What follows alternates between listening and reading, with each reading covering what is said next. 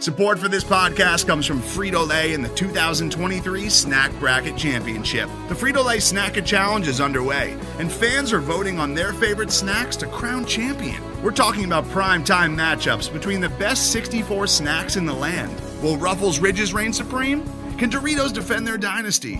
Or will Smart Food use their smarts for a surprise upset? Only you can decide. Get in on all the action for a chance to win up to one thousand dollars or a year's worth of snacks. Let your snacks be heard. Just go to Frito Lay Snack It dot S B Nation dot com to vote and enter for a chance to win. No purchase necessary. Sweepstakes ends April third, two thousand twenty-three. Void where prohibited. Year's worth of snacks awarded in the form of fifty-two coupons, each good for one bag of chips. See official rules at Frito Lay Snack It dot S B Nation dot com. Welcome into Oklahoma Breakdown, your Crimson and Cream Machine Oklahoma podcast. I am Matt Ravis. How are you doing? Along with Jack Shields. Pretty good. How are you, Matt? I'm doing good. I'm doing very good. Uh, we are here uh, in the week before O U versus Baylor, week after O U versus Army, and uh, we're not going to make you relive that night. Uh, that might be a little P T S D inspiring, I think, for some O U fans. Um, that was it was rough. It's twenty-eight to twenty-one though. So, uh, any last thoughts before we put that to bed? It was watching that is like death by paper cuts. Yep. I mean, it, it's. It's awful. Like I, you know, there there's some stuff to analyze from that. Obviously, defensively, I mean, I thought the you know the defensive line wasn't great at the point of attack, obviously, and then you know Mike Stoops. It seemed like he was much more concerned with uh, not giving up the big play, which is not really the way you need to approach Army because that's playing right into their hands. They're well, basically picking up three and four yards each time. I don't and understand the, the point of dropping two safeties back. Um, and then neither, not, neither of them are going to help in run support. You know, I saw that a couple times. It was weird, but from an objective and unbiased standpoint, which I know that's not us. No, uh, we don't. We don't have any pretense there. But from an un, un, unbiased standpoint, uh, it was just from watching Army's execution. It was beautiful. I mean, it kind of was, yeah. They, they, they. I, I, hey, consider me an Army fan henceforth. I yes, will be exactly. And when you consider the uh, the. regimen, I guess, is really what you would have to say. Their schedule is incredible. They have to go through all that stuff. Um, they have to run the triple option because those linemen uh, can't bulk up the way that you exactly, need the linemen yeah. to. Um, it's uh, you kind of have to tip your hat to them because that was that was an incredible performance. All right, that's enough of that. We we live to look good another day. Yeah, absolutely. And look, I mean, show me a team year in year out in college football that doesn't struggle one time.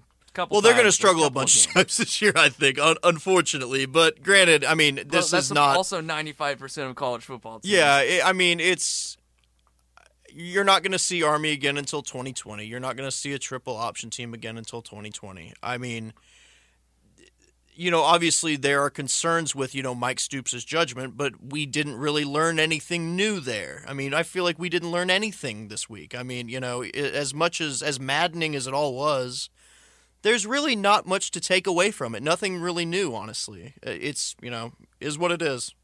Yeah, I mean, it, it kind of is sort of a game um, as lazy as it might sound, as tried as it might sound. You kind of just have to throw it out. You have to throw it out with the bathwater because um, it was just a it was a weird game, and hardly anybody got to watch it except for that one dude who put it on Twitch. Yeah, exactly. Like thirty-something. Uh, I'm surprised it was only that many people that tried to watch it. I mean, I think most, like, I think a lot of O U pan, fans uh, did actually pay for the pay-per-view, but uh, just because they didn't want to, you know, take a chance maybe. But, you know, I think a lot of people from around the country I mean, became, obviously, once they saw the score late in that game, they were like, oh, shit, something could happen here. Other than Oregon and Stanford, that was, the, like, literally the only game of note. Yeah. Uh, just about. I mean, there there was maybe one or two others, but there was there there wasn't a whole lot of excitement this Saturday, and it was pretty much O U versus Army. So um, hoping for less excitement against the Baylor Bears, uh, that's putting it lightly. I mean, this is a game where uh, if O U is in a dogfight with Baylor, then something has gone tremendously wrong. Absolutely, yeah. That that will be uh, – you can really pick up the pitchforks if that happens. I mean, that's – O U has had trouble, though. I mean, in, in situations where we've said that before, um, Denzel Mims and company have come in and, and you know, have, have – gashed O U's defense, and it's happened yeah, several times. Absolutely, yeah. And, I mean, you know, you saw the issue that uh, Oklahoma had with Hakeem Butler at Iowa State, a big athletic receiver. Well, Baylor isn't exactly short on big athletic receivers, so it's gonna it's gonna be a major test for this young secondary. I, I think they can. I think we're gonna see some big plays from Baylor, but I don't think Baylor will do enough. Uh, by the way, today's lineup, uh, we are talking to Shehan Jeyarajah uh, of Dave Campbell's Texas Football. I understand that's an institution in Texas. Absolutely, yeah. Yeah, and so I definitely uh, had a, a lot of fun talking to Shehan about Baylor football. Um, and also about food. A lot, a, of, a lot about food. I'm ready to get the hell out of here and eat. I really, mean, yeah, it's... yeah, absolutely. It made me really, really hungry. So um, if definitely stick around for that. That will be in the middle. Uh, we will book in this podcast with uh, conversations between me and Jack. That's how it will roll today. So uh, looking ahead to Baylor, Jack, I mean, my one thing that I'm going to be watching is uh, I want to see what happens at the point of attack. Because, I, I mean, O U's defensive line, especially the ends, Um, if they weren't getting pushed around on Saturday, they were getting cut block. Um, and both are, it's effectively the same end, right? They're taken out of the play.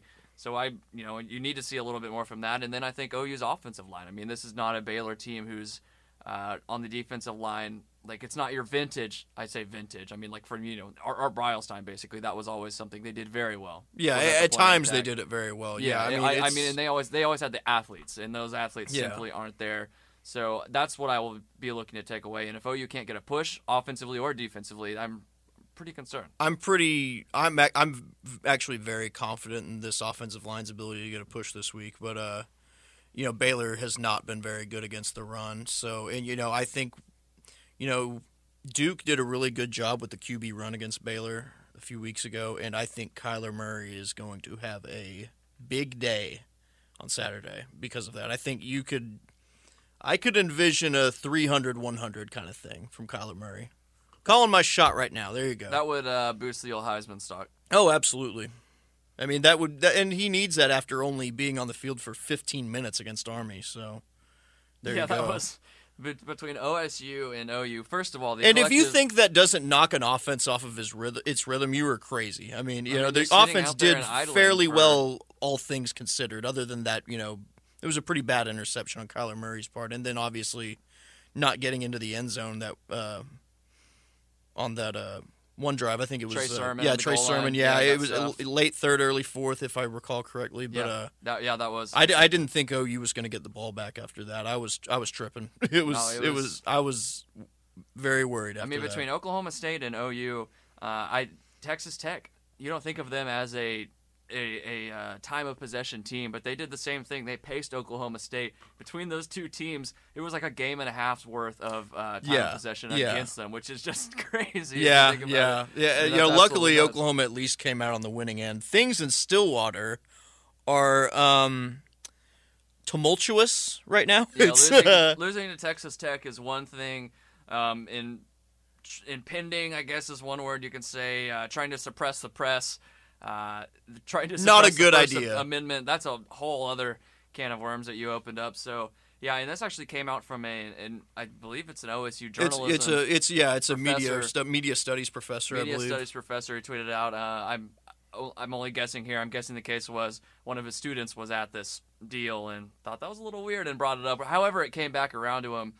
That's how it came out. It wasn't some News OK report. It wasn't one of these reports. Yeah, and I think out. it would have come out from them eventually. But, yeah, and it would have. It's it's, a, it's this. Look, there's a lot of things to unpack. I'm not going to um, throw the blame on those guys for not bucking up because, first of all, uh, if somebody threatens you with your credential being taken away, revoking the your stakes ac- are high there. Your, I mean, your your access. I mean, that's your job. That's your livelihood, and you can't do it without that. So I can understand. You've got to pick your battles, basically. Exactly, and yeah. that's, that's that's my next point is you do need to pick your battles, and uh, maybe they know a little bit more than we do about the Jalen McCleskey situation, maybe think it's not a reason to, to make a big ruckus. But on the other hand, Jack, I'm thinking this is a story. The fact that they're telling you you cannot ask that a question is, about it, a certain thing. It is thing, absolutely a story. I mean, at, at worst, it's chicken shit. It, absolutely, worst. yeah. And I mean, or I, I'm sorry, at best, it's chicken shit. Yeah, at worst, it's uh, I don't, you don't. I don't yeah, even know the words to describe. Exactly. It. Yeah, and you know, Gundy has put forth this image for the last few years of you know the mullet guy who hunts snakes and drinks the smoothie and talks about vodka.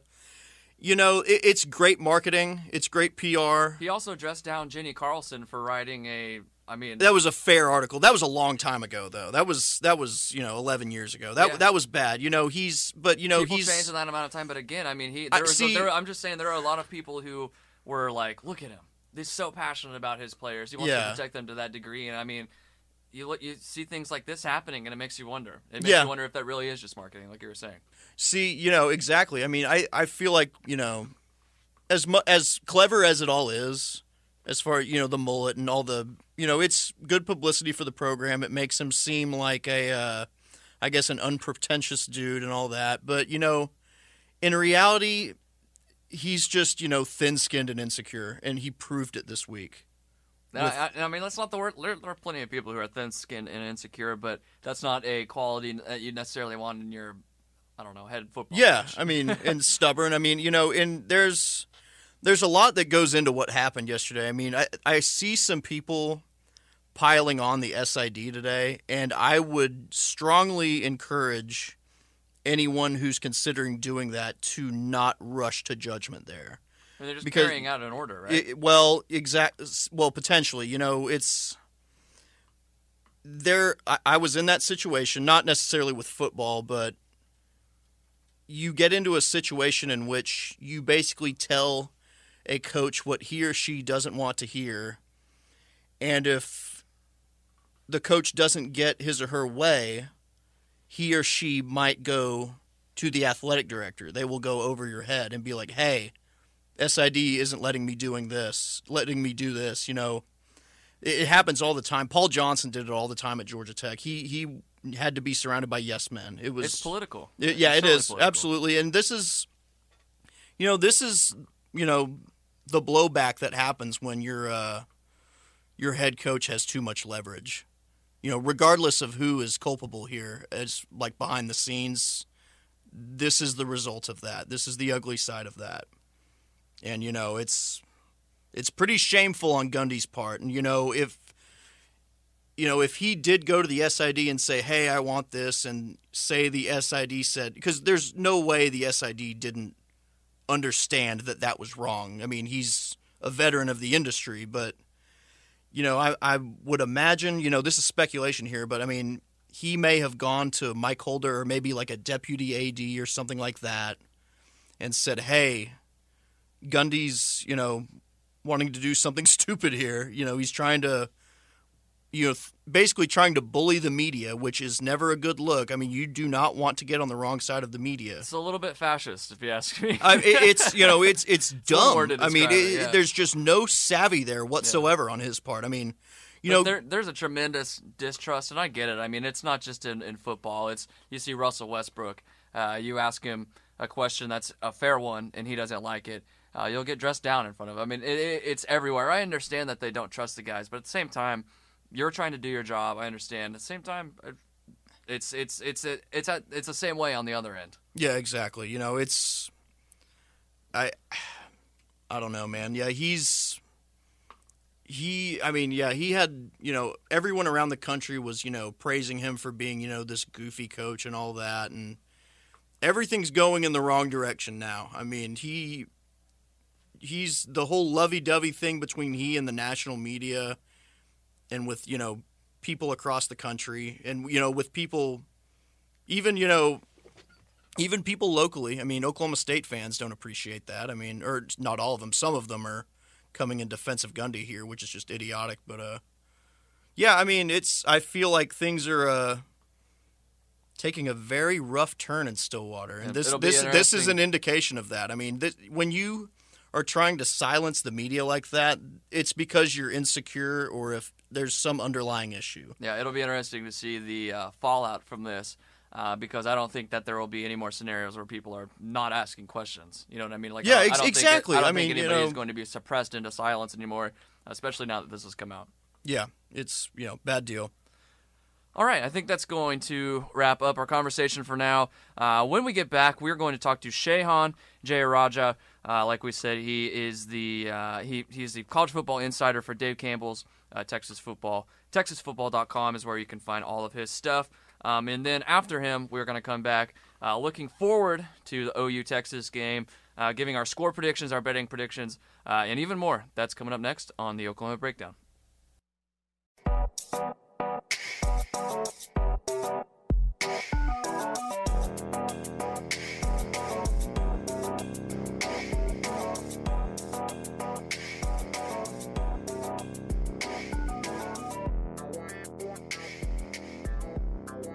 now we are talking to Shehan Jeyarajah. Shehan is the college football insider for Dave Campbell's uh, Texas Football, Texas Football dot com. Shehan, how you doing, man? I'm doing fantastic. Thanks for having me on. Absolutely. It's our pleasure. Now, we're going to jump right in here. Um, you know, with Art Briles now long gone in Waco, but him still receiving a little bit of support from the people there, do you think Matt Rhule has done a good job with, you know, changing the culture in Waco, both within the program and the Baylor family as a whole? Yeah, I think he's done about as good a job as you can expect of him, because the issue is, right, that when he came onto campus, he did institute a new sort of culture within the program.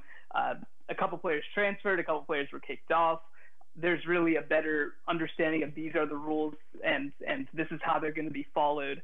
Um, in terms of the fan culture, I think obviously there's only so much you can do to start, you know, because whatever you want to say about the former coach, you know, he won a lot of football games here and people liked that. So I think that generally speaking, Rhule's done a good job of bringing people together. I mean, even dating back to his introductory press conference, uh, he just kind of has an aura about him just as a person. Um, you know, I think that people sometimes get to view it a little bit at Big twelve Media Days, but he almost has a little bit of a preacher vibe about him, which I think is exactly what Baylor needed at this particular time in history.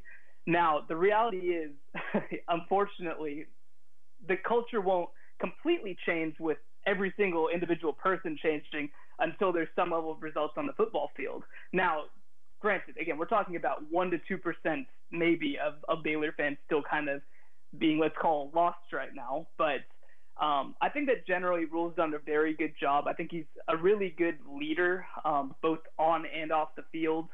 And I think that that's mattered a lot. And and again, when they start winning more football games, I think it'll be even more effective. Yeah, absolutely. I mean, you know, when they hired him, it, it just seemed like the perfect match. He's such a, I guess, a, such a likable guy, very endearing figure, I would say. I mean, he's someone who was perfect in that time and place, I think, with what Baylor was going through. So that, you've got to give credit to Baylor there for making the right move in that regard. Now, as far as Baylor's receiving core is concerned, there's a ton of talent at that position, a ton of athleticism, and right now the group is being led by a former Tennessee running back, Jalen Hurd, who uh, Oklahoma fans are very familiar with mm-hmm. after two matchups with Tennessee in uh, twenty fourteen and twenty fifteen. And, uh, you know, other than his athleticism, which obviously stands out in his size, what makes him so special, and uh, how has he progressed as a receiver since transferring from Tennessee and switching positions? Yeah, you're absolutely right. He, he's just a physical freak, but what really sets him apart is sort of his knowledge of football. Now he's starting to kind of get a little bit more comfortable at the receiver position because obviously he's played running back for the vast majority of his career, but he's a special catch, uh, pass catcher, and that's one of the things that we've seen maybe develop a little bit more is his hands. You know, uh, against Duke, it was a little bit touch and go. Against Kansas, he was much more sure with his hand. Through the first two games of the season, he was much more sure with his hand. And again, this is a guy who hasn't played, you know, competitive football since twenty sixteen and has never really played competitive football at wide receiver. So he's starting to kind of get a feel of things. Baylor's been using him in a lot of different ways, which I like. Uh, they've been lining him out wide. They've been lining him inside. They've lined him up under running back a couple of times, but mostly just in short yard situations. I think that he's a really versatile player, and he knows how to create opportunities for himself just with his speed, size, and athleticism. And I think that's ultimately what sets him apart. And, and again, he's one of those guys that you can't really, per se, scheme out, right? Because it's just a physical mismatch. I think that Baylor's going to keep using him uh, a lot heading forward, and I think he'll be used a lot in this game. You know, speaking of receivers, uh, O U fans, we're somewhat familiar with Denzel Mims and Chris Platt, but uh, who else in that group should, should uh, O U fans be aware of? Yeah, the guy who's really broken out this year is a freshman, actually, Tyquan Thornton. Uh, he was a big-time player coming out of high school. He actually committed to Baylor very early in his recruiting process. Again, a twenty eighteen kid, but then really blew up. Uh, and all of a sudden, every school in Florida was offering him. He committed to Florida for a while, but came back, visited Baylor, and just absolutely loved it and decided to come. So he's already kind of emerged as that fourth wide receiver along with Hurd, Mims, and Platts. Uh, another guy to keep an eye on is Josh Fleeks. He's another one of those speedy guys who Baylor's been using in a lot of different roles. He's lined up under center a couple of times at running back. Um, he's a big-time player. He he played, actually, under Joey McGuire at Cedar Hill before coming to Baylor. Uh, he's one of those guys who, like I said, is just very versatile. He's really fast, really athletic. When he gets the ball in his hands, he's absolutely electric. Baylor's even tried to use him in the kick return a little bit to try to get him a few more touches. And again, after that, there's still a bunch of other guys. Gavin Holmes is a guy who was hurt last year, didn't really get a chance to shine, but he's very, very talented. Same with R J Sneed. He broke his leg last year. You know, with Baylor, when, when Art Briles was there, they just kept bringing waves of wide, wide receivers at you. Excuse me. And that's kind of really continued under Matt Rhule. You know, switching over to the quarterback position, Charlie Brewer, he finally seems to be entrenched as the starter after an uh, early season battle with Jalen McClendon. Uh, what set Brewer apart in that competition, and what does he still need to work on? I think he's just a much more consistent player. Uh, McClendon has a big-time arm. He's proved in that first game against uh, Abilene Christian that he could be incredibly accurate, like like pinpoint accuracy. But that's just not what you see every time that he touches the football. Brewer also has a lot more ability to throw on the run, deal with pressure well, and with Baylor's offensive line still a work in progress, he really handles the pressure that comes from opposing defensive lines just a little bit better. He's a he's a very talented player. He actually set the uh, the state record, actually the national record, excuse me, for completion percentage. He completed seventy-seven percent of his passes in high school. So he's a very accurate player, fantastic de- decision maker. And when you put him in a system where he's surrounded with all these wide receiver options, he's really dangerous. And McClendon is a very talented player too, obviously. He played behind Jacoby Brissett and Ryan Finley at North Carolina State. So there's a reason he didn't play, and it wasn't because he wasn't talented.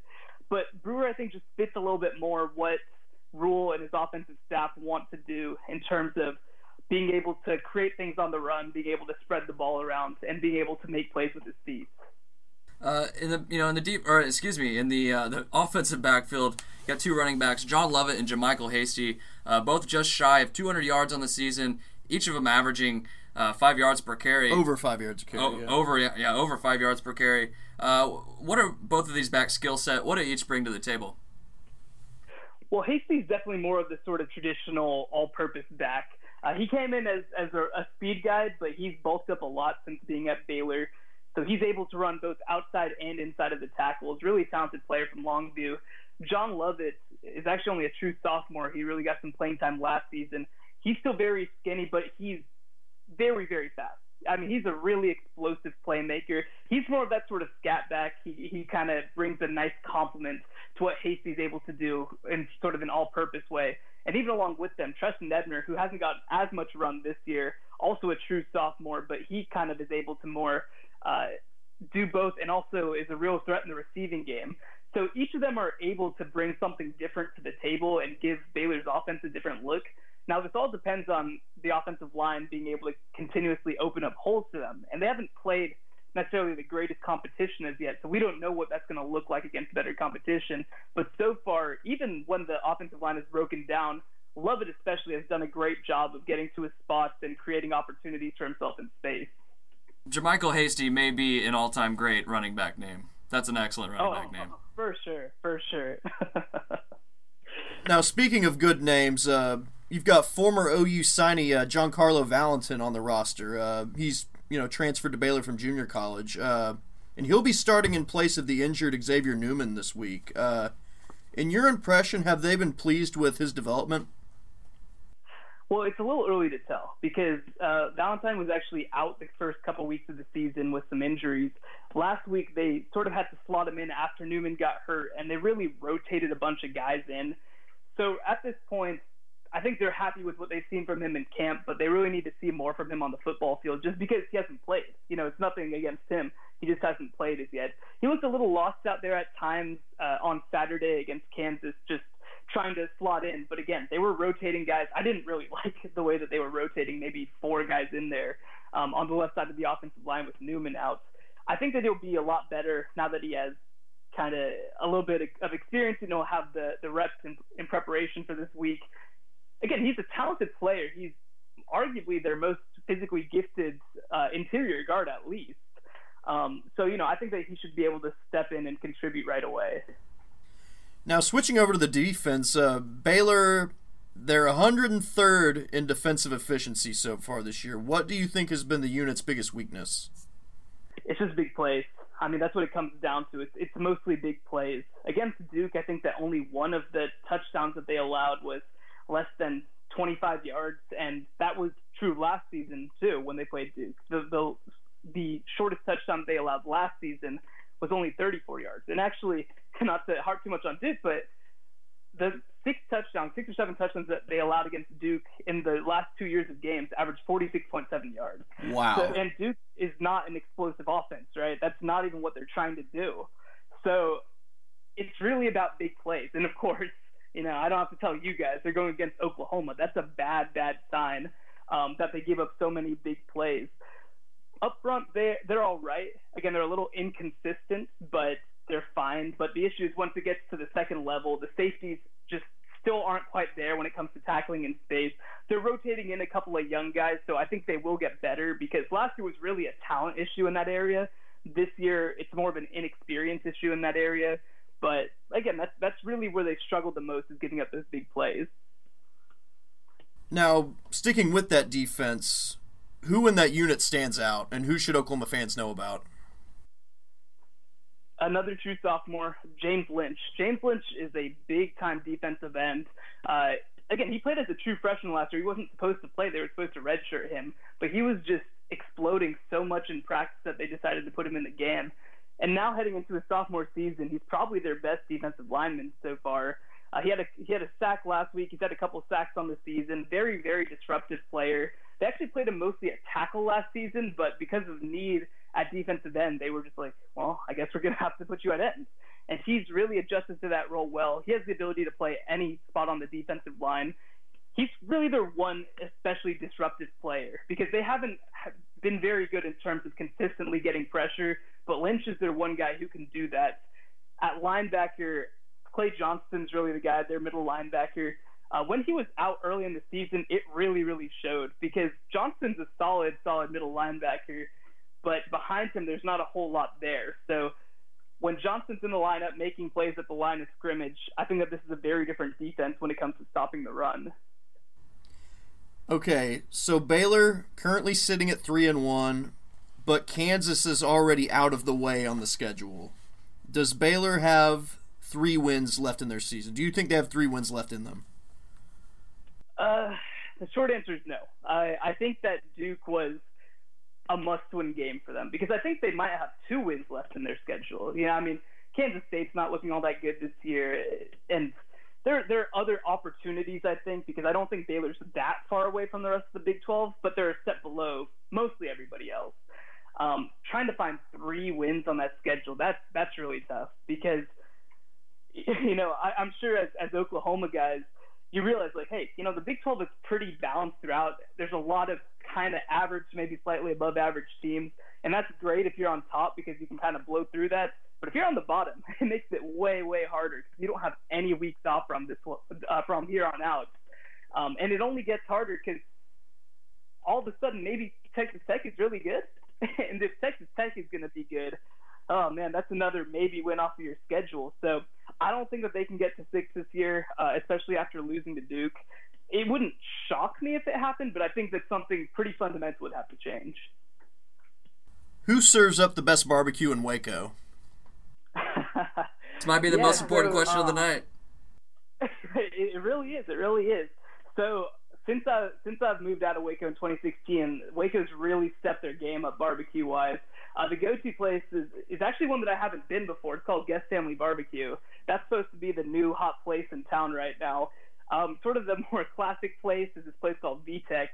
Uh, they have this absolutely terrible and wonderful thing called the Gut Pack, which is basically a Frito pie, except instead of, you know, chili, it's topped with all this barbecue. It's amazing, and it's also just you just feel terrible after eating it. But I, I want it right now, though. I mean, it's oh, it's it's, it's fantastic. It, you, you have to get it. If you guys ever make it down the way, you have to get one of those.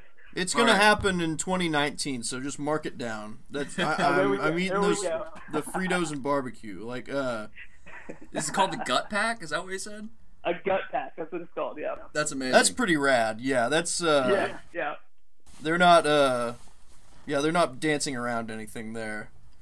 Oh, but who would win in a cage match, Rico Gathers or Mike Singletary in his prime? Man, you're trying to get me killed by somebody. Well, okay, here, here's the thing. Rico on paper is, is the obvious choice because he's a good six foot eight, two hundred eighty-five pounds and athletic as anybody in the world. But, oh, man, Mike is just so tough. And, and like, Rico's tough, but Mike is tough. I, I feel yeah. like I feel like Rico would come in and throw like a, some great early punches, and Mike would just finish the thing. I think that that's probably what I'm going with. Yeah, I, I mean, maybe, you know, a boxing match, I'd maybe take Rico Gathers because of the reach, but a cage yeah. match like yeah. that, no holds barred, I mean, I might go Singletary there. Singletary's not giving up, I promise you. Exactly, that. yeah. He's he. I would take Singletary against most human beings. But anyway... How do you see this one shaking out on Saturday, and do you think Baylor can cover the spread? Yeah, so I think it's going to be real close. Uh, I think it's going. I think Baylor's going to only lose by twenty something. Um, because look, just realistically, I think that Oklahoma has some deficiencies on defense that I think Baylor will be able to take advantage of, especially at receiver. Um, and I think that they're going to be able to put up some points.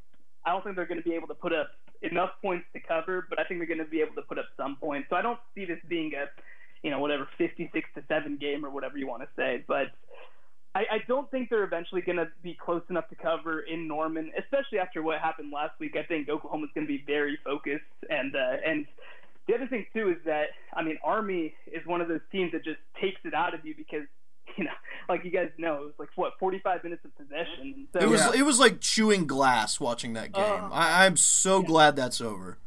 Yeah, well, I'll, I'll tell you what. I'll tell you what. Uh, Matt Rhule had a weird quote, which is which he said apparently Baylor is practicing some option now. Now, I if they if they do it, I don't imagine it's going to go super well because none of them run it. But um, but you know, I think they'll try to hold on to the ball, and I think they'll be able to make some big plays. But I, I don't think it's going to be enough. I think Oklahoma's just too good offensively. Who is your favorite Baylor alum outside of athletics? Well, I mean, I do work for Dave Campbell's Texas Football, but I'll there you go. But I'll put that to the side. Also, you know, Drake McClain owns my company. I'll put that to the side too. And I also will. Uh, I'll take my girlfriend out of the rankings, so that I do want to, you know, at least put her in there. But it, other than those people, I, I'm a big Ann Richards fan, actually. You know, former governor of Texas. She's a. I mean, she was a badass woman when it was like, it, not really a thing as yet to really, really be a badass woman. So I, I really like Ann Richards. She was great in King of the Hill, that one episode where I think someone mooned her. I think it was Bill who mooned her, or Hank mooned her, or something like that. And Bill took the fall, and Bill dated her. It was a great episode. But anyway, awesome. th- yeah, this is a very, you know, we've got King of the Hill right there, and now we're going to ask you about the other thing that's the most Texas thing on earth. What do um, you order at Whataburger at three a.m.? Whew, okay, see, this is this is tough, right? Because this is there, there's two reasons to go to Whataburger at three a.m. There's I'm still awake and like I just want a midnight snack, and there's I just got up from something and I need to stop by Whataburger. Now, I think that the answer to both is probably still the patty melt. Uh, Interesting. Obviously, obviously, you know, honey butter chicken biscuit, you know, that's obviously kind of the go-to as well, but. And look, the reality is, too, if you eat a patty melt at, at three a.m., like, oh, my God, you're going to wake up feeling terrible. But, yeah. But I'll worth tell it. you what. It, yeah, oh, yeah, it's worth it. It's worth it, especially because, you know, I just moved back to Texas after two years in Atlanta, and uh, I'll tell you what, uh, having Whataburger back is a it's a good deal. Uh, dude, I feel you. I used to live in Atlanta, and, yeah, it's nice to have Whataburger back. But now that you've mentioned Atlanta, who's got yeah. the best wings in Atlanta? Oh, man. Oh, gosh. You know, I, I definitely didn't get to get around as much as I hoped I would uh, in Atlanta because, again, you just get so busy. I, I went to Taco Mac all the time. I Hell love Taco yeah. Mac. I, I think that it, it's just like one of those perfect places, right? It's like, man, we got a bunch of beers. We got some wings. We got the game on. We got other types of food if you really want it. Taco Mac's fantastic. I wish it was out here too. Oh, absolutely. Yeah, it, it's basically a, a much, much, much better version of Buffalo Wild Wings. This is essentially oh, what it is. You guys are making me so hungry yeah. right now. But no, T-Mac is the bomb. Yeah, it's awesome.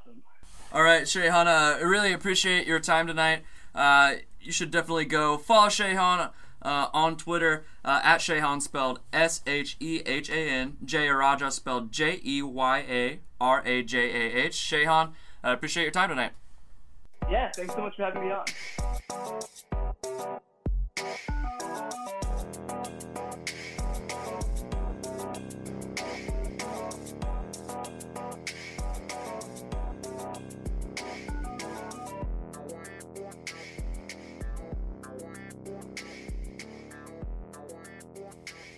Big thanks to our friend Shehan Jeyarajah uh, out of the aforementioned Dave Campbell's Texas Football. Texas Football dot com uh, is where you can find all of his stuff. Uh, you can give him a follow on Twitter, like we said, at Shehan Jeyarajah. Shehan spelled S H E H A N.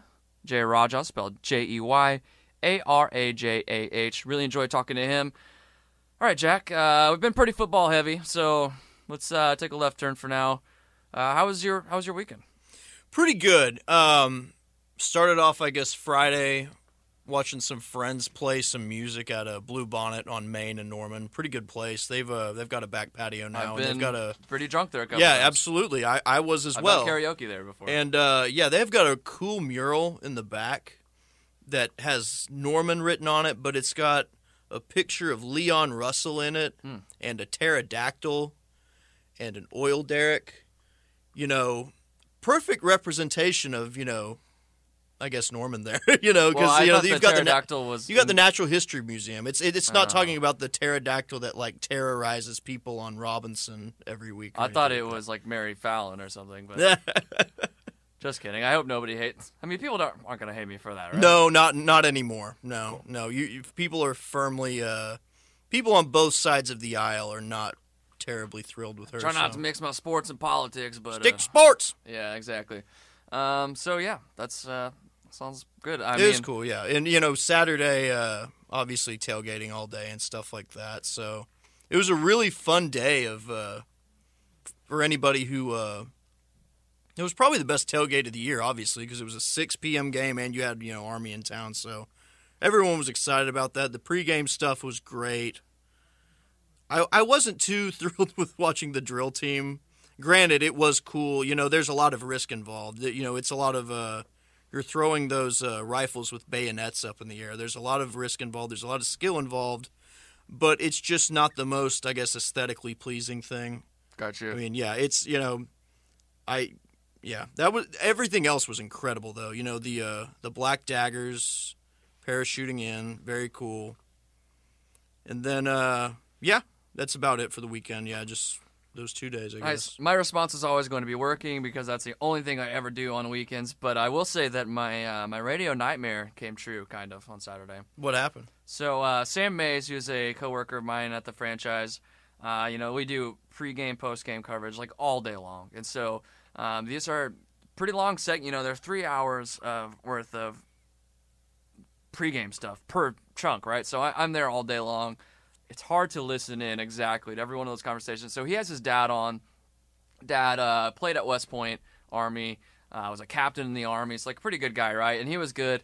It's all well and good. I get, get into a conversation, and all of a sudden I hear him drop the sh- he drops a shit in there, and I'm like, wait a second. So I, we have got a button for that. It's called the dump button, right? I hit that, uh, but I don't think I got them all. And the, I mean, they were just they were coming hot and heavy.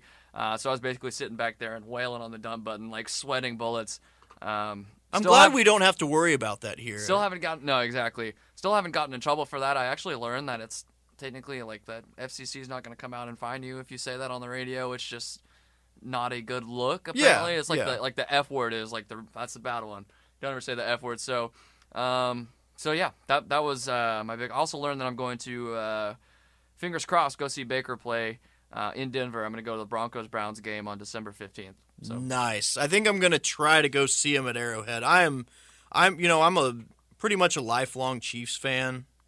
So that's going to be an interesting one. And then you add in the fact that Patrick Mahomes is involved in the whole thing. So you have the Baker versus Patrick Mahomes thing. So I'm going to be uh, I, I don't want to be in a position where I have to root against Mahomes and Kansas City, because it's very exciting to be a Chiefs fan right now. But at the same time, it would be the ultimate, I guess, I told you so, if Baker and the Browns went in there and won. Sounds like you just have a... And I, I really hate Texas Tech, yeah. so I really want... There's part of me that wants the... I see, yeah, it's it's a shitty situation because I don't want to have to root against my favorite team. I don't know, I think team. It's a good situation. It's, it's like literally a win-win situation. It's a lose-lose situation too, though. It's just, it's a roller coaster of emotions that I'm, frankly, not trying to deal with, so... But it's going to happen. And I'm probably going to be there. I'm it's got to be a good experience. Tailgate at Arrowhead, which is very fun. So, not as fun as it used to be because of the new rules, but oh, yeah, still very fun. And then one more thing uh, I did. I guess you can't really say this weekend because it was on Monday, but uh, Thunder Media Day and training camp started uh, as well this week. So, big time. Yeah, you were there. Basketball. What did you take away from that? Uh, it's honestly, it's a whole lot of boilerplate stuff. Yeah, I would it's, imagine. It's you know they're they're on their best behavior. Uh, they know that it's all standard. You're not going to get anything too juicy, although I did learn a, a large portion of the team are, like, dog owners and big dog people. It didn't, like K J McDaniels, who I don't think he's going to make the regular season no, roster or anything, not. But he said he had s- six dogs, which was, uh, for as much of a journeyman as he has been in the N B A, that's probably a lot of dogs to uh, maintain. Talked to Patrick Patterson, really talked to all the Big Thunder guys uh, in a one-on-one setting, except for... Uh, Russ and Paul George, because they're just too cool to do the uh, one-on-one interviews, I guess. Well, that's too bad. And Steven Adams, too. Uh, whenever you make one hundred million dollars plus, apparently that just exempts you from all of the uh, availability. So, yeah. Oh, well, I guess that's one of the perks. There's really not a whole lot you can take away from Media Day. Uh, everybody's undefeated. Everybody thinks that they can win the Larry O'Brien trophy, even though uh, it's probably going to be the Golden State Warriors. So, yeah, everyone's womp, uh, womp. bright-eyed and bushy-tailed. Uh, and like I said, on their best behavior.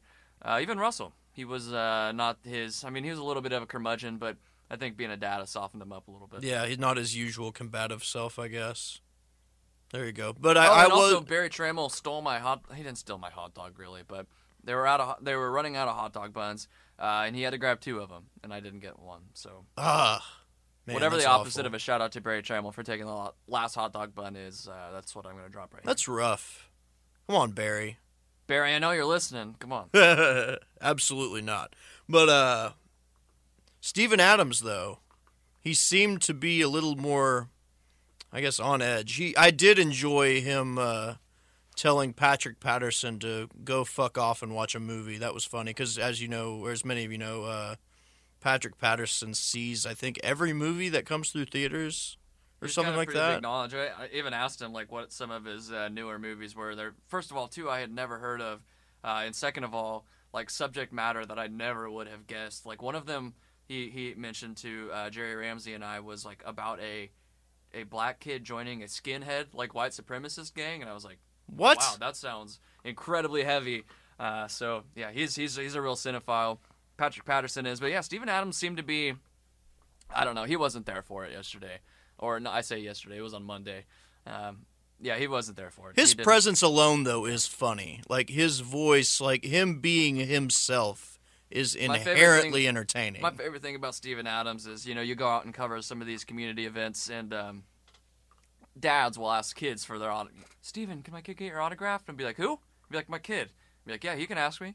Or she can ask me. And so get the kid to ask, and then he'll like look at them real seriously and be like, do you promise to do your chores and clean your room? And they're like, yes, Steven. And he's like, okay, cheerio, or whatever he says. It's really charming. That's my favorite thing that Steven Adams does. Yeah, he's the man. Yeah, he, he should never leave us ever. He has to stay forever. It's a business. It's yeah. a business. I just want to, I'm not saying he's leaving soon, but it's. Uh, I'm just saying it's. It happens. Sometimes you got to prepare yourself for that stuff. You never know what Presti's going to do. No, absolutely. Absolutely. I might trade him to Golden State Warriors. He's crazy. Oh, he's crazy God, like that. Just don't say that. All right, uh, let's let, let's get back to football here. Uh, let's do a couple of I guess, score predictions we think O U is going to cover, and then we'll take just a second to touch on the O U Texas game. So, first of all, um, What's your what's your score prediction? Or do you want me to go first? You go first.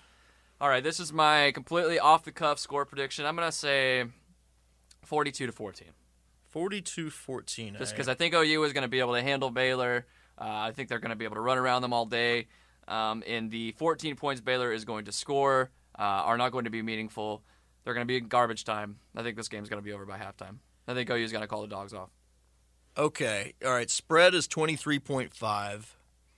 I'm trying to formulate a score prediction here. I do think O U covers, despite maybe uh, not looking that great defensively, just because I think the offense is going to absolutely go off in this game. But uh, uh, let's go with uh, fifty-two...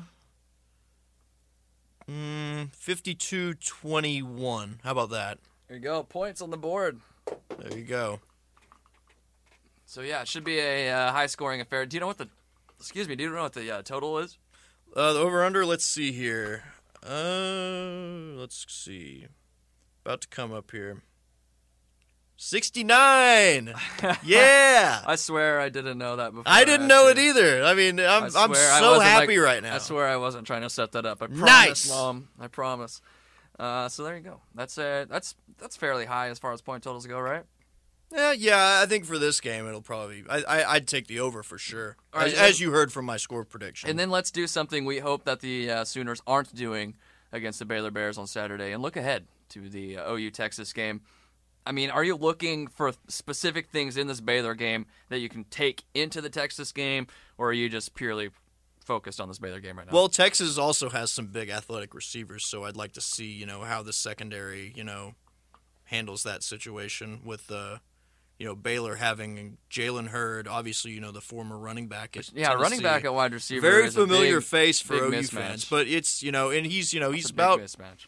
He's six foot four and very well built, so yeah. I mean, it's not going to be easy because I mean O U's secondary; those aren't huge dudes by any means. I mean, that's he's going to no. be a tough dude to bring you know, down. And, and Mims and Platt are both very, very fast, and so you can just body somebody and throw it up in the yeah, they're back shoulder. They're or something. They're going to make some plays, and I think it's going to have O U fans pulling their hair out at certain points. But I think the defense will get enough stops, and the offense will have the ball long enough. And fifty-two points for the Sooners. There you go. All right. I think that is going to do it for us today. Uh, big week next week. Like I said, absolutely. O U Texas. O U Texas. So, uh, stay clued in. We'll definitely have big things for, for, planned for you. For Jack Shields, I am Matt Ravis. Thank you so much for listening to the Oklahoma Breakdown. Today's episode is brought to you by Cars dot com. With over two million vehicles and fifty thousand more added every day, Cars dot com will match you with the perfect car for you, your budget, your life, your style. And if you're ready to say goodbye to your current car, Cars dot com will get you an instant offer to cash it in. Just start by entering your license plate and get matched with a local dealer who will write you the check. So whether you're looking to buy or sell, just go to Cars dot com. It's magical.